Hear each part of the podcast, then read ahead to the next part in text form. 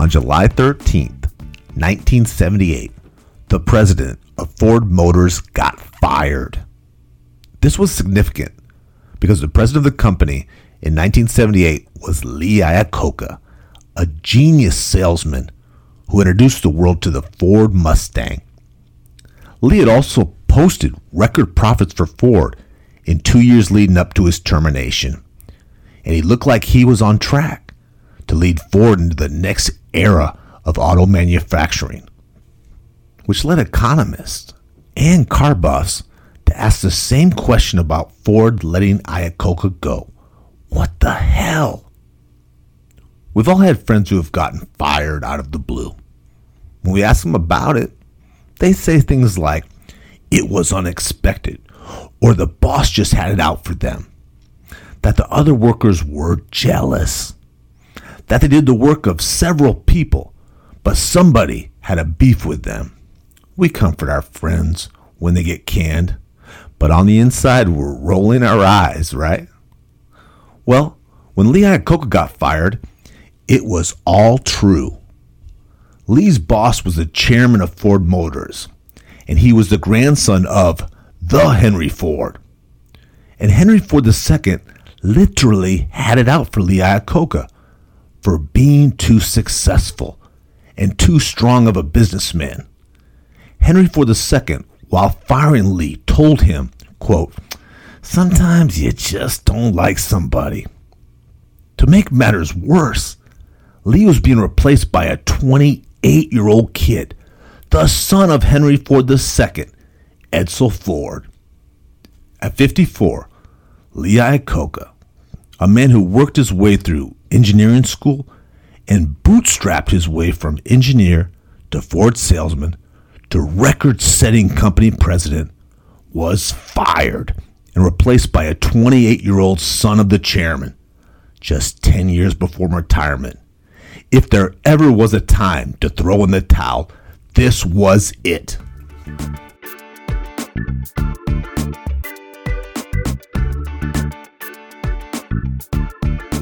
You're listening to the Reengineered You. This is a podcast about self empowerment and all the myths, lies, and misconceptions we tell ourselves. Then we use science and history to bust those myths and re engineer a better you. I'm your host, Todd Laments, the extrovert. And I'm the writer, researcher, and introvert, Joe Anthony, whose job it is to dig through the outer layer of no duh on the internet and get us to the juicy facts. The phrase throwing in the towel has become so overused, it's lost its meaning. We say it to discourage friends and coworkers from quitting before things get too tough. Come on, you can't throw in the towel yet. The fight's not over. But on today's episode, we're talking about quitting. When is it a good time to quit? And statistically, how much quitting should we expect to do in our lifetime? We also want to remind everyone that throwing in the towel can be a good thing. It's a signal to stop a boxing match when your fighter is losing so badly, being beaten so thoroughly, they're not persevering anymore. They're simply being hurt. Lee Iacocca technically never quit, but he did redirect his abilities. So that's the first myth we need to bust. Myth one never give up. Odds be damned. We shall persevere, always and forever, even against reason, right? Myth two if you've mastered something, you should continue down that career path. If you've put in your 10,000 soap carving hours and you've achieved the rank of master carver, then you should persist, even past the point of soap carving being financially viable. Myth three in this economy, if you have a stable job, you should fight to keep it. Wait, wait. No, you should listen to TED Talks. You should quit to pursue your creative dreams. Wait, wait. That's not right either. You should go back to school, focus on marketable skills. Actually, we're not sure which one. But on today's episode, we'll find out. So, Todd, you um, you boxed, right? I did for many years. Did you ever physically throw in the towel? Yeah. I did. So, I just kind of gave up and knew it was hopeless. okay. Um, so it was an actual towel, right? Like movies haven't lied to me. Well, you're in the ring, you don't get to do the towel. That your cornerman throws it in. Oh, okay. But we usually what they do. It's happened to me not in a match, but in sparring, where they said he's he's had enough. Okay. And, and so we're not wrong on the, the research, right? It actually is to prevent injury, basically. He's got no chance of winning. He's just gonna get hurt. Okay. Uh, I, I just want to make sure we had our, our facts right with that. Um, so, in your opinion, uh, um, having been someone who has actually been able to, one of the rare people who can say they actually physically threw in the towel, um, when is it okay to quit something in life? Well, I'm gonna break it down into two categories. I hold on to love and jobs for, in my opinion, in my history, for way too long. I have a high threshold for pain. Why why love and jobs specifically? Is that something about is that something in you, your personality that That's all life is to me is love and work. Oh, Money okay. and work, and you work more to get more love or something like that. When's the time to quit? Um, we'll talk about it on a job. I think when the pace and the stress and the strain is, and this process is not sustainable for very long. Okay. Like I don't know how much long I can do this. This really isn't worth the money. You know when you drive to work and you're in your car, and then you have the weight on the sh- of the world on your shoulders, like you're frozen with hopelessness, dread. You're like I can't walk into that building. You're in the parking lot of your job. You're like I just can't. That's when it's time to quit. That's I- really love that image uh, uh, when you are stuck in the parking lot and you don't want to open that car door. That's that's perfect. Paralyzed with hopelessness at a dead end job. Right. Um, I only have one regret. There's a job that I quit that I should have kept. Of all the jobs I've had, and I'm not going to embarrass myself by telling me how many I've had. but in love, I don't have any regrets. All the all the relationships that didn't work out, I don't look back and say, "Well, I wish we should have done this." The further I get out of them, I realize I should have thrown in the towel sooner and saved myself a lot of emotional and financial damage. It's funny you say that specifically about love because while researching this episode, I came across that over and over, and it, it can only really ever be anecdotal. Uh, there's not a lot of good statistics for how people feel about past relationships, but a lot of people say the same thing that they should have quit uh, dead end relationships earlier. Um, just as sort of a, a bonus fact, uh, have you ever heard of the sunk cost fallacy? I've not. it, the, the notion is that um, when we invest in something, uh, money or time, we're more likely to keep investing into it um, because we feel like we owe it, like like it's it's going to pay out eventually. If you're sitting at a slot machine, you're more likely to keep putting money in if you've already put money in. So if you're in a relationship and you're in it five years, you're thinking, I've been doing doing this for five years.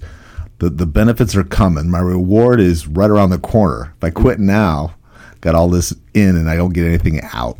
Right, right. The the, the money's coming. Um, the the sunk cost fallacy works with uh, scam artists too. They will get you to invest in something that is bogus, and then they'll ask you to invest again. They're not happy with the scam stopping or, or getting the initial money from you. They will come back because they know the sunk cost fallacy works. They will get you to buy in again because you don't want to lose the initial investment. Um, so when we talk about uh, quitting, um, I, I wish I'd written this into the episode so we could plan it out. But the sunk cost fallacy, there's a lot to quitting jobs, quitting relationships. Joe, what are your best reasons to quit? I like uh, creative liberation. Um, we we joked about TED Talks in our opening that, that uh, we encourage people all the time to to quit your job, go seek your creative dream. You know, become self actualized that way. Um, And we always roll our eyes because a lot of these people have dream jobs that we Yeah, that we would most people would kill for. Yeah. Off air, Todd and I have talked about the jobs we've seen, the, the resumes of people who are doing these TED Talks, and the jobs before they, quote unquote, take a risk and throw it all out. Or the size of their trust funds. Yeah, they're embarrassingly you know wealthy. Like they're they have multiple layers of safety net before they you know quit everything. So. Uh, but yeah, I, I like uh, quitting for creative reasons. I think is a really uh, if if you work at a laundromat or something, uh, you have every reason in the world to to quit and try something else. Um, so so when you're quitting to pursue something creative, uh, we'll get into that when we talk about um, later how many millennials quit their jobs and why younger people are more likely to quit. Uh, spoiler, they are, and it's mostly because um, they're pursuing something creative or, or, something that will. When we say creative, we're, we're just talking about something that will benefit them in the long term. Um, another good way to quit or good reason is burnout. Like you said, um, you're sitting in a parking lot, you can't push yourself to go into work to, to cross that lot. Um, so that's that's just straight up burnout. Another one uh, that I, I a good reason to quit is Lee Iacocca. If you've been at something and you've gone as far as you can in your work field, and um, maybe you are like Lee Iacocca being persecuted at your job, or you have somebody who is just not going to let you continue. That's a good reason to quit, I think. So, speaking of Iacocca, from that opening, I got a sense that, that Ford really actually had it out for him in a in a very uh, in a way where he wasn't going to get out of it by sucking up to the boss or or by making amends or diplomacy. So why did Ford have it out for him? That's a great point, Joe. There was no way to win over Henry Ford II. Um, he had a very strange upbringing. He had extremely paranoid and overprotective parents. There was a famous kidnapping, the Lindenberg kidnapping. It was a 12 month year old boy that got stolen from the crib and for ransom. And so the Fords were deathly afraid that this was going to happen to their little boy. So they had him with private security from a very young age, and he was hidden from the public. So he grew up kind of thinking he was pretty special and not like everybody else. I I could see that. If you're a kid and you have security guards guarding you, you might think you're uh, something special. And they think so, then they're they're kind of put you in a case like you're a valuable ring or something. Right. Now the Ford family is absolute American royalty. They're old money. They're you know the Ford family still runs Ford. Um, which to me was funny because Henry Ford was such a blue collar mechanic guy. So you wouldn't think that his family that he would be this I call it soft as a pillow. Right. Once you get past the old man. Huh.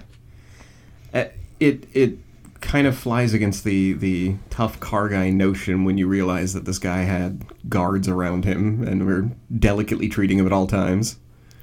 Um, Henry, Henry Ford II, when he was at Ford, they said that being brought up like that made him kind of an exaggerated sense of his own importance. And this influenced all of his dealings and all of his management style.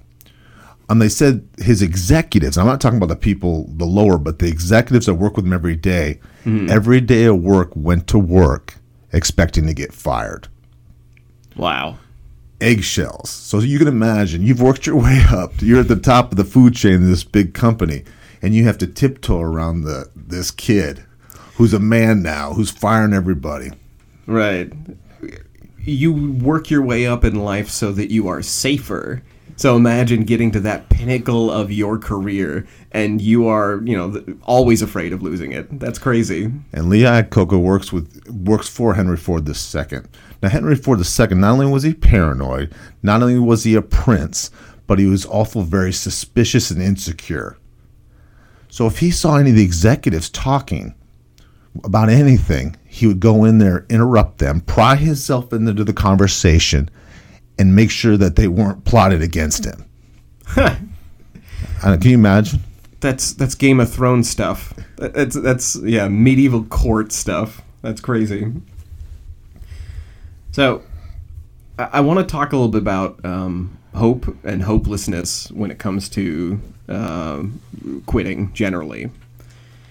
Um, have you ever been in a situation where like you were ready to quit, but somebody took you aside and they talked you into continuing something? Yes, we call it in my business getting put back together. I like that. That that's yeah. Because you're all broken up. Like, let me put, let me tell you, everything's gonna be okay. Just do Right, this. right. This too shall pass. Yes, stick it out. Um, uh, when we when we talk about quitting, there, there's a, a study I want to talk about. I didn't have to look this up. Um, uh, well, I mean, like we, I, I refreshed myself on this study, uh, but it's kind of famous. In fact, and when I say it, some of our listeners will no doubt know about it already. It's called the the mouse swim test. Have you ever heard of the the mouse or the rat swim test? No. it's it's kind of super famous um, because it's cruel and it's used by a lot of uh, antidepressant companies to test hopelessness. So the the, the test is oh, oh and it was in an episode of Westworld. They they talked about it. Um, but the test is uh, they will put um, mostly mice, sometimes rats, in uh, a bucket of water, and they will watch how long they swim and uh, rats and mice, if they are uh, hopeless, or, or I mean, like if they actually have the emotion of hopelessness, um, they will give up and, and they will drown. But if they have hope, uh, they will swim longer. So um, first, Makes a lot we'll of sense. yeah. well, that's that's why they use it in uh, depressant tests because uh, a depressed mouse will um, die faster. And that's how important hope is in our life that we'll give up. we- right. So um, it, it's so prevalent uh, uh, and it works so consistently that this is basically the gold standard of testing antidepressants.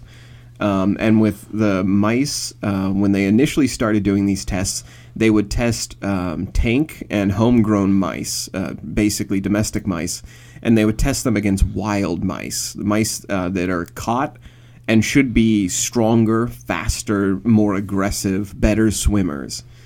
And they've Survivalists. They have real survival skills. Yeah, totally, total uh, like field mice that are uh, you know total survivors. And they found that the field mice, because they hadn't been uh, um, trained with humans, they they didn't have reason to believe they would get out of this clear tank. They'd put the field mice in, who should survive longer. They'd die in minutes they'd have the mice that were handled by humans that, that had grown up in a clear tank so the, the basin of water is also clear so they think there's a way out like they're used to their own tank where they know there's a door or a way out or somebody will eventually pick them up and take them out. So they'd put those mice the trained mice into these tanks. They'd swim for hours. So that little bit of hope the, the, the idea that this might end would keep them going longer. And it gets a little more sad if if you're not feeling slightly depressed already. Yeah, drowning animals. It's pretty sad. Yeah. Um, well, like I said, th- this test is uh, it's gotten notoriety because it is a little bit cruel. Um, but they they found out that um, they could keep them swimming even longer if they would take them out and handle them briefly and then put them back in. So, uh, giving them that much hope, uh, it would increase their time. The, the longest I could find uh, for how long they could keep mice swimming by giving them hope was days. Wow. So, field mice will swim for a couple of minutes. If you give mice real hope that they'll get out of this, they'll do it for days. This reminds me of my dating. Like I'll go through these long droughts, and then I'll get a date with someone. Then I feel a little bit loved and think, oh, maybe I have a chance. and then I go back to the drought. I this this test really uh, while reading about this episode in Iacocca, uh, this this mice swim test really for me felt like everything about quitting. Like it, it, it encapsulated everything. Well, it's what you just said. You're you're at work and you're having these problems, and someone pulls you aside and and then keeps you going for. Your handler takes you out of the water tank and says it's going to be all right for a couple seconds, and then you go back to swimming. Um, so th- I really don't want this to be our most depressing episode ever, but um, when we when we talk about quitting, we we're going to get into how to productively quit, how to rechannel your energy. So please stick with us. If you've if you've listened now for 20 minutes and you're thinking, "Oh man, this episode can't get good." There is light at the end. I, I promise you. Can only get better. Yeah. So um, that's that's my takeaway from reading this study. Is is it it kind of taught me um, be practical with yourself and your chances. Uh, don't focus on the little moments of hope, the moments where somebody takes you out of your tank and comforts you. Uh, in, instead, if you're just swimming in circles, like trying to look for a door out, uh, um, just think about uh, um, practical. What is what is giving you hope? Uh, take solace in the moments that you have where somebody takes you aside and tries to help you, but always be real with yourself. I think is my takeaway for this. It it also sounds to me when we were reading this narrative that Iacocca did that. That that that he. I mean, when Ford fired him, my my because I'm I'm mentally a child, I would have flipped the table and threatened him and blown up. Uh, it, it, would have been ugly. It would have been really ugly. But it sounds like Iacocca, he he was able to rechannel that mastery a lot better. Well, let me tell you a little bit about our hero here, Lee Iacocca. He was a true visionary. When he was at uh, Ford, he was the leader behind the Ford Mustang, and he also he was one of the first guys to be interested in making a minivan and the Jeep Cherokees. Those are three huge monster hit American cars. In 1975, um, he had the, the the vision that he wanted to put Honda engines. He was interested in buying Honda company and putting Honda engines in Fords. Hmm. Can you imagine what that would have done to the car business if, if they would have gotten that quality? Because at the time, American cars were garbage. They were breaking down all the time. They were two miles per gallon. If you would have bought those Japanese cars, and they would have, there might not even be a Toyota today. I've seen the Fast and the Furious, so I know American muscle beats everything every time, always. So you're telling me that at this this era, uh, Ford was putting out kind of junky cars? Terrible cars. okay. so, so the minivan was a was a huge hit for Chrysler, but it was actually an idea of a Ford engineer. And Lee Iacocca loved it. And he took it to Mr. Henry Ford II and he shot it down. Wow. Now, we always like to tell the full story, so we don't want to build everyone up to say they never made any mistakes. Lee Iacocca was also in charge of a car called the Pinto. Oh, God. Do you know, do you know what a Pinto is, Joe? I there's a, a podcast called The Dollop. They have an episode on the Pinto, and it's a magnificent disaster of a car. it was piece of shit. You know, it was a fuel efficient death trap. I mean, they, they, they, they blew blow up. up. Yeah.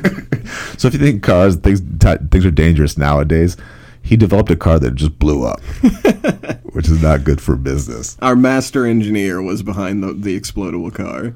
So okay, well that, that that gives us perspective. That that lets us know that people make mistakes. Now, Lee Iacocca, another strength he had. Very few people can be an engineer and a salesperson. Right. They're either one or the other. They're two very different personality types. One's very analytical, and then one's very extrovert, outgoing, kind of like you and me. Right. So Iacocca was both. Apparently, he was a master of both. And so he knew both sides of the manufacturing plant and the sales thing. So how valuable is that for a leader? Right.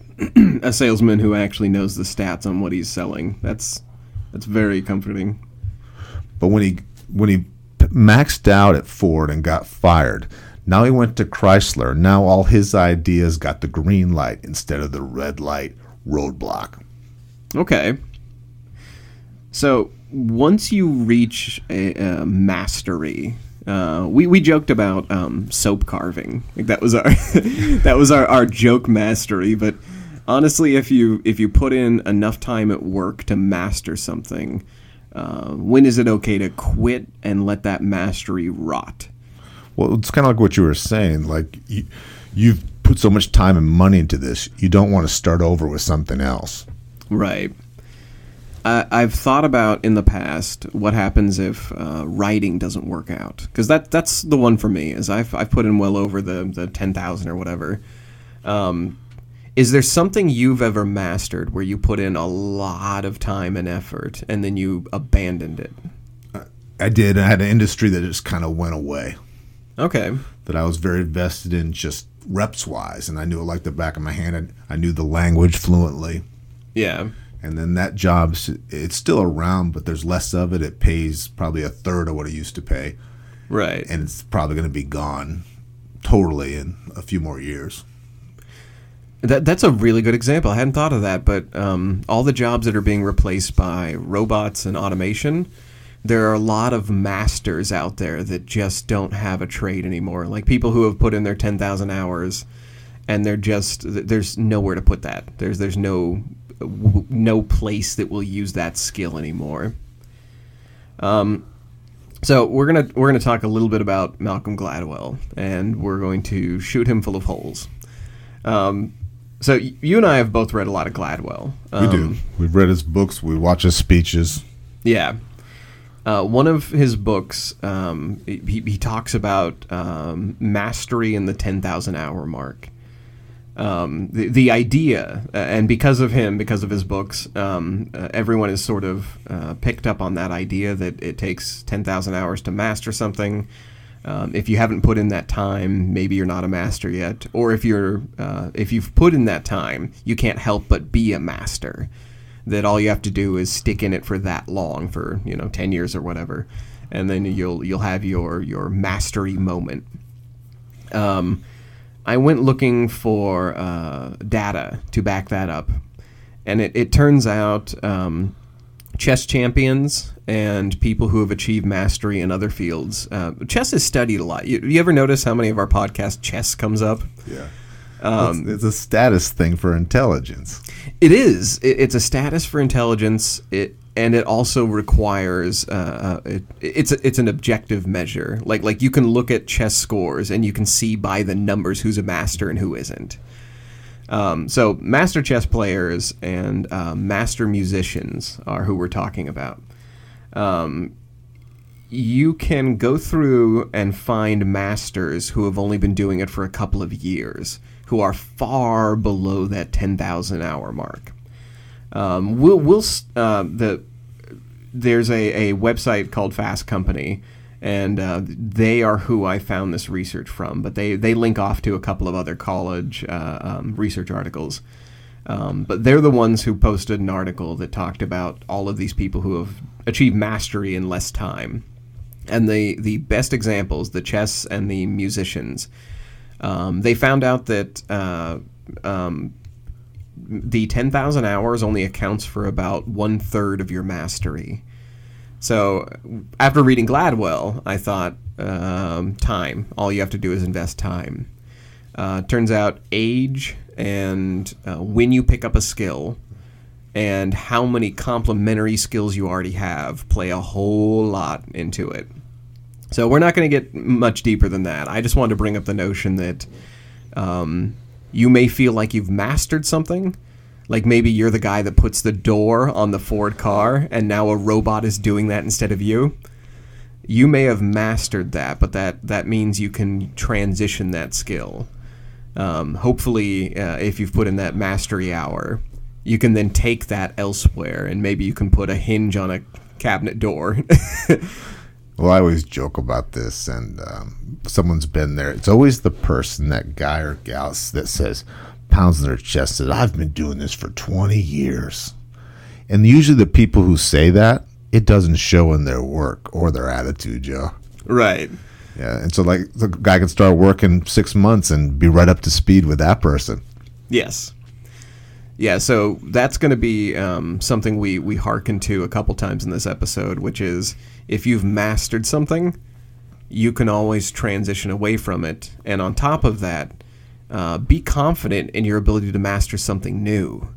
If you go to work and, and you're you're worried that you'll get replaced, or you'll try something new, or you'll go to a new job and, and you'll lose all that old skill, tenure doesn't know something new.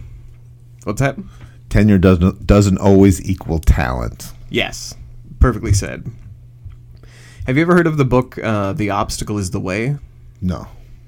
It's a a, a book about stoicism. Um, it's similar to, to, to Gladwell's kind of stuff. Actually, it's it's pretty close to um, stuff by uh, like like Robert Greene, Forty Eight Laws of Power, that kind of stuff. So it's it's self helpy, um, but it's it's it's mostly focused on sto- uh, stoicism.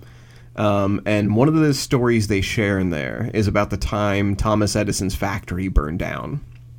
So Edison was, uh, at this point, uh, an old man, like he was pretty much done with his career. And he was, uh, ironically, trying to make um, fireproof concrete. And his factory burned down in the middle of the night. And he should have been, uh, well, a ready to retire and b stressed and pulling out his hair and you know quitting like it, it was really we talk about Iacocca there's no better time to quit um, same thing with Thomas Edison. His factory taking everything with it burning to the ground should have just been it. Like that should have been okay I'm done you know pack it in. Um, Instead, Edison uh, turned to his kids and he said, Go get the neighbors, go get uh, our friends, bring everyone out here you can. This is going to be amazing and he, and they watched because he knew there were so many weird chemicals they were working on and so many things in his factory that are going to produce light and, and, and flare like fireworks. Different colored explosions. Exactly Fourth yeah like July. Yeah, ex- yes precisely Yeah. like it's it's it's uh, it's going to be magnificent. So they they watched like like from afar as his factory burned down and they're like ooh ah like they're watching it. I'd be wrapped in a blanket crying there's my life's work you know right yeah Every- unconsolable I'd be tearing out my hair. Instead, Edison is like, "We're gonna watch this. Get popcorn." Yeah. So uh, when we when a lot of this episode about quitting is actually really secretly about stoicism. It's uh, how can we quit in a meaningful way that transitions our abilities to something new. So speaking of transitioning to something new, uh, I almost feel like that deserves like a snare drum, the um, when when Iacocca left, how did he transition his skills to something new? Like what what did he what did he take on that was like his time at Ford? Well, t- today we're all familiar with bailouts, and all the auto manufacturers have been bailed out in the last recession. But this was new. It, in 1979, Lee Iacocca, now he's with Chrysler, he's leading Chrysler. So he used his experience to get the same job at another manufacturer. But Chrysler was going out of business. They were bankrupt. They were flirting with bankruptcy. So he goes to Congress in 1979 and gets a bailout of 1.5 billion dollars. Wow. Yeah, that's a lot of money today. It's a lot of money in 1979. But there were a lot of, as Joe likes to say, I think, strings attached. They had to streamline a lot of their processes. They had to get their shit together. They also had to scr- uh, scrap some mechanical designs they'd been working on, some of them for 20 years. They had to say, okay, we're not going to let you keep losing money on stupid things that are never to come out. Okay, so they got bailed out, but they really had to to promise the public they were going to have something worthwhile at the end. Then, Chrysler paid the loan back. And they set a standard in government that it's okay to, to bail out these major manufacturers that are going to it's going to affect the economy of our whole country. is that? I, I mean, I may be asking a question that we don't have answers for, but is that normal? Did the banks pay the money back I mean, when they got bailed? Um, the, the all the auto manufacturers did. Yeah, this was a different time because they're on their own. But think of all the big, great paying jobs in Detroit and all over the world. I mean, all the in all the dealerships, all the parts of the shipping companies. So he saved not just the company, but a good chunk of our of our country's economy. Right, and our identity. I mean, like Detroit and the the, the car manufacturing, The big three. Right. Yeah. That that that. I mean that. Uh, you look at posters of you know '70s America, and it's cars. So, have you? Speaking of the car industry and uh, Detroit, have you seen pictures of of Detroit today or in the last like ten years? Oh yeah, it's beautiful downtown. The yeah, the the the renovated areas look really good. Um, but there's there was a, um, jokes online. People were posting pictures of um, the abandoned parts of Detroit. Uh, yeah, where you can buy a house for five hundred dollars. Right. Yeah, and it's it's just uh, somebody posted in a, a forum. They're like, um, it looks like Fallout. Yeah, not five hundred dollars a month. Five hundred dollars. So when job markets uh, go, like when, when job markets collapse, it, it takes out not just an industry like the car industry. It can take out um, lots of workers, lots of people's livelihoods. It can take out cities. Literally, cities can collapse when job markets go away. Grocery stores, restaurants, everything goes when there's no jobs because everyone leaves. Abandoned. Totally.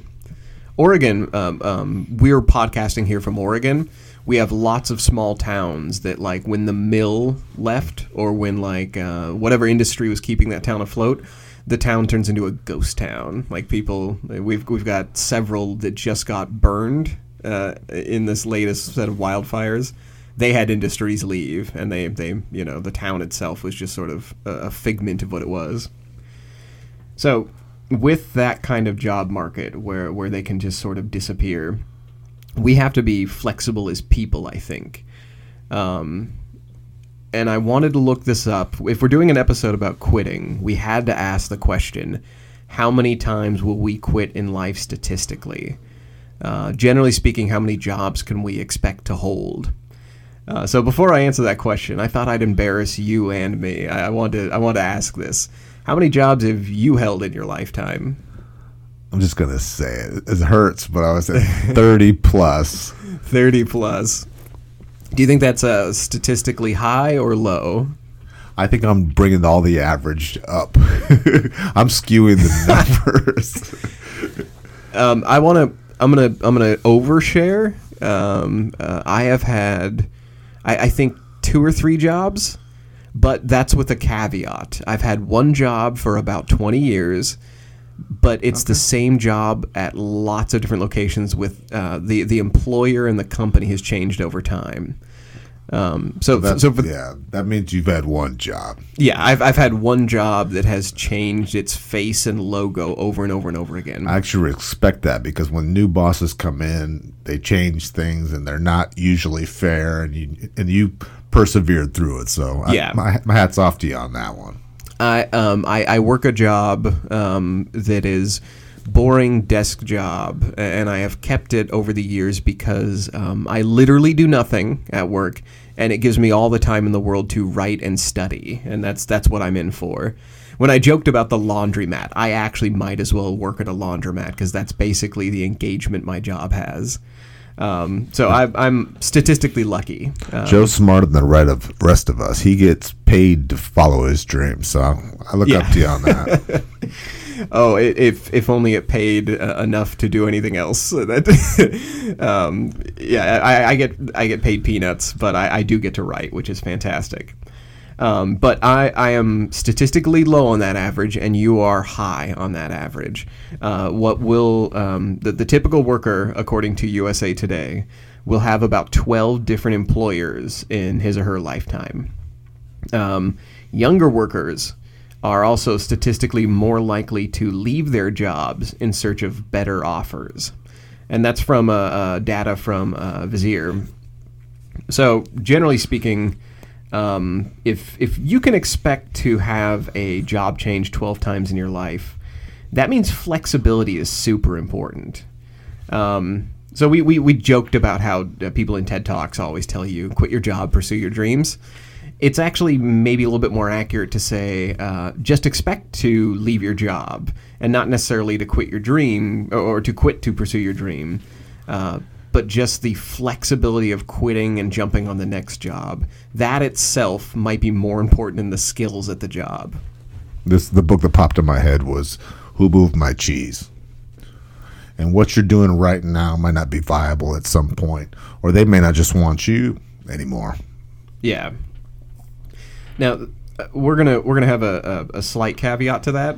Um, mastery might be overrated for a job, but that's specific for a job. If you're mastering something that you enjoy, then it's something worthwhile because it will. Um, you're more likely to remember things that you're mastering.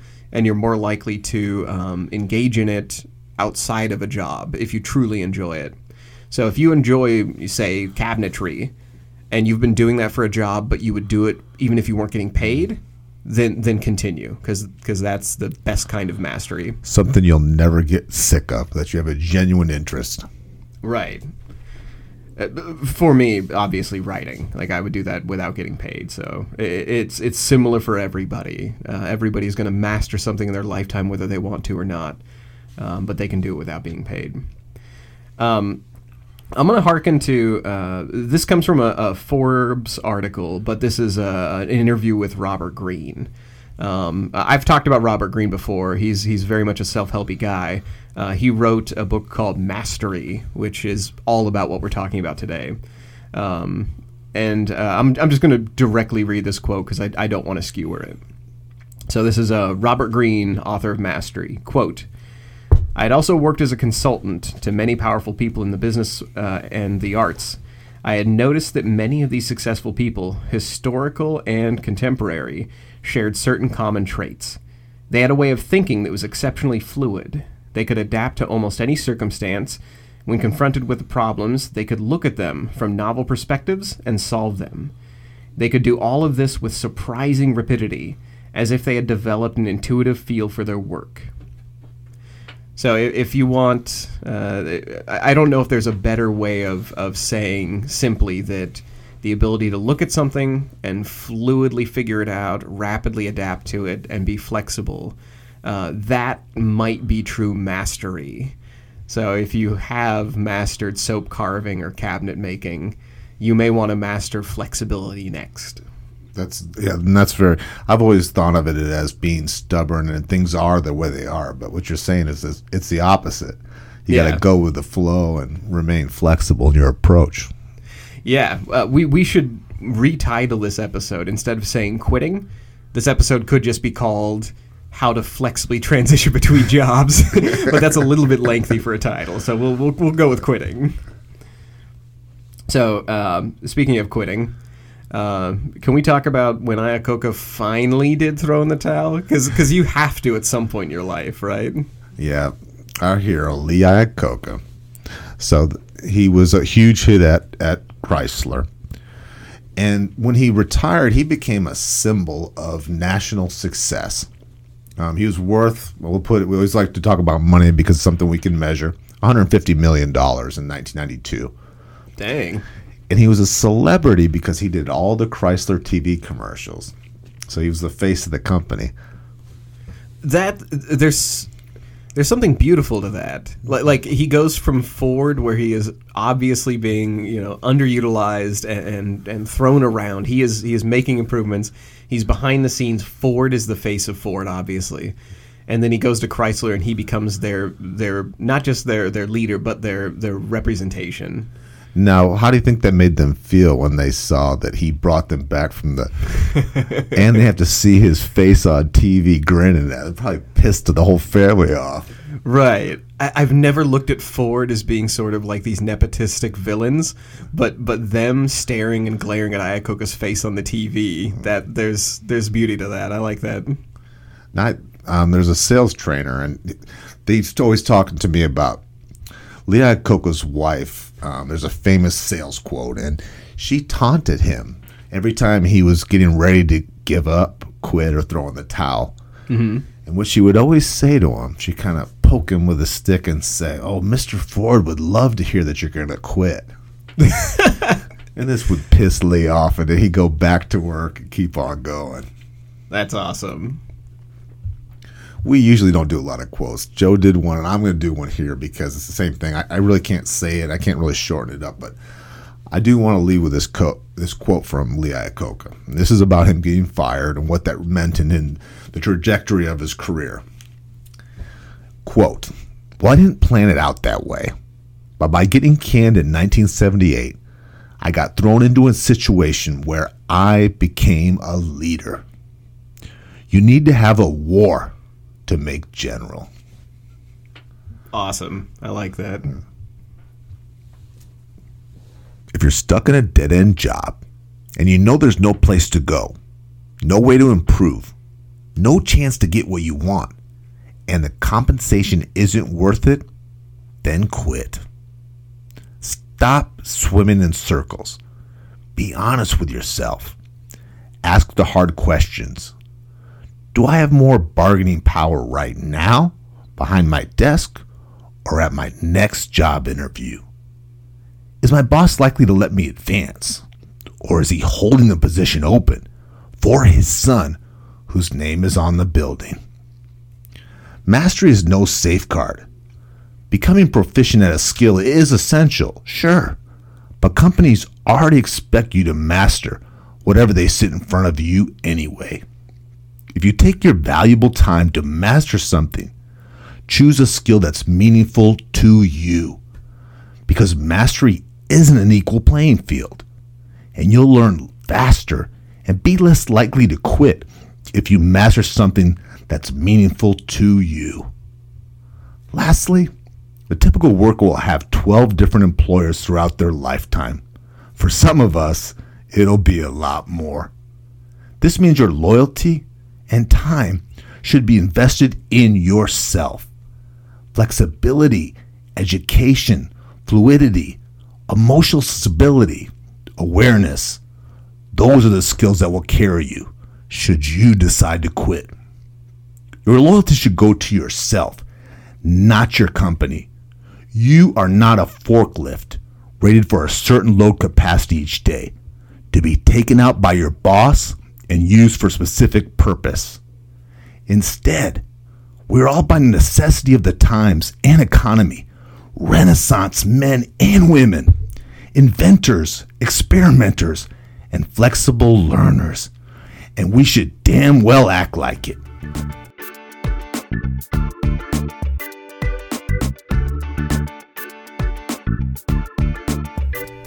You've been listening to the Reengineered You. Thank you so much for listening to this show. You mean the world to us. We have a new episode every week.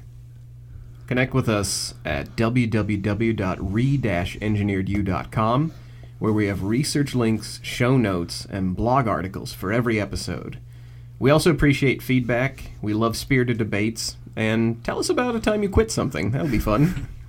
We're not experts in anything, but we've got an opinion on everything.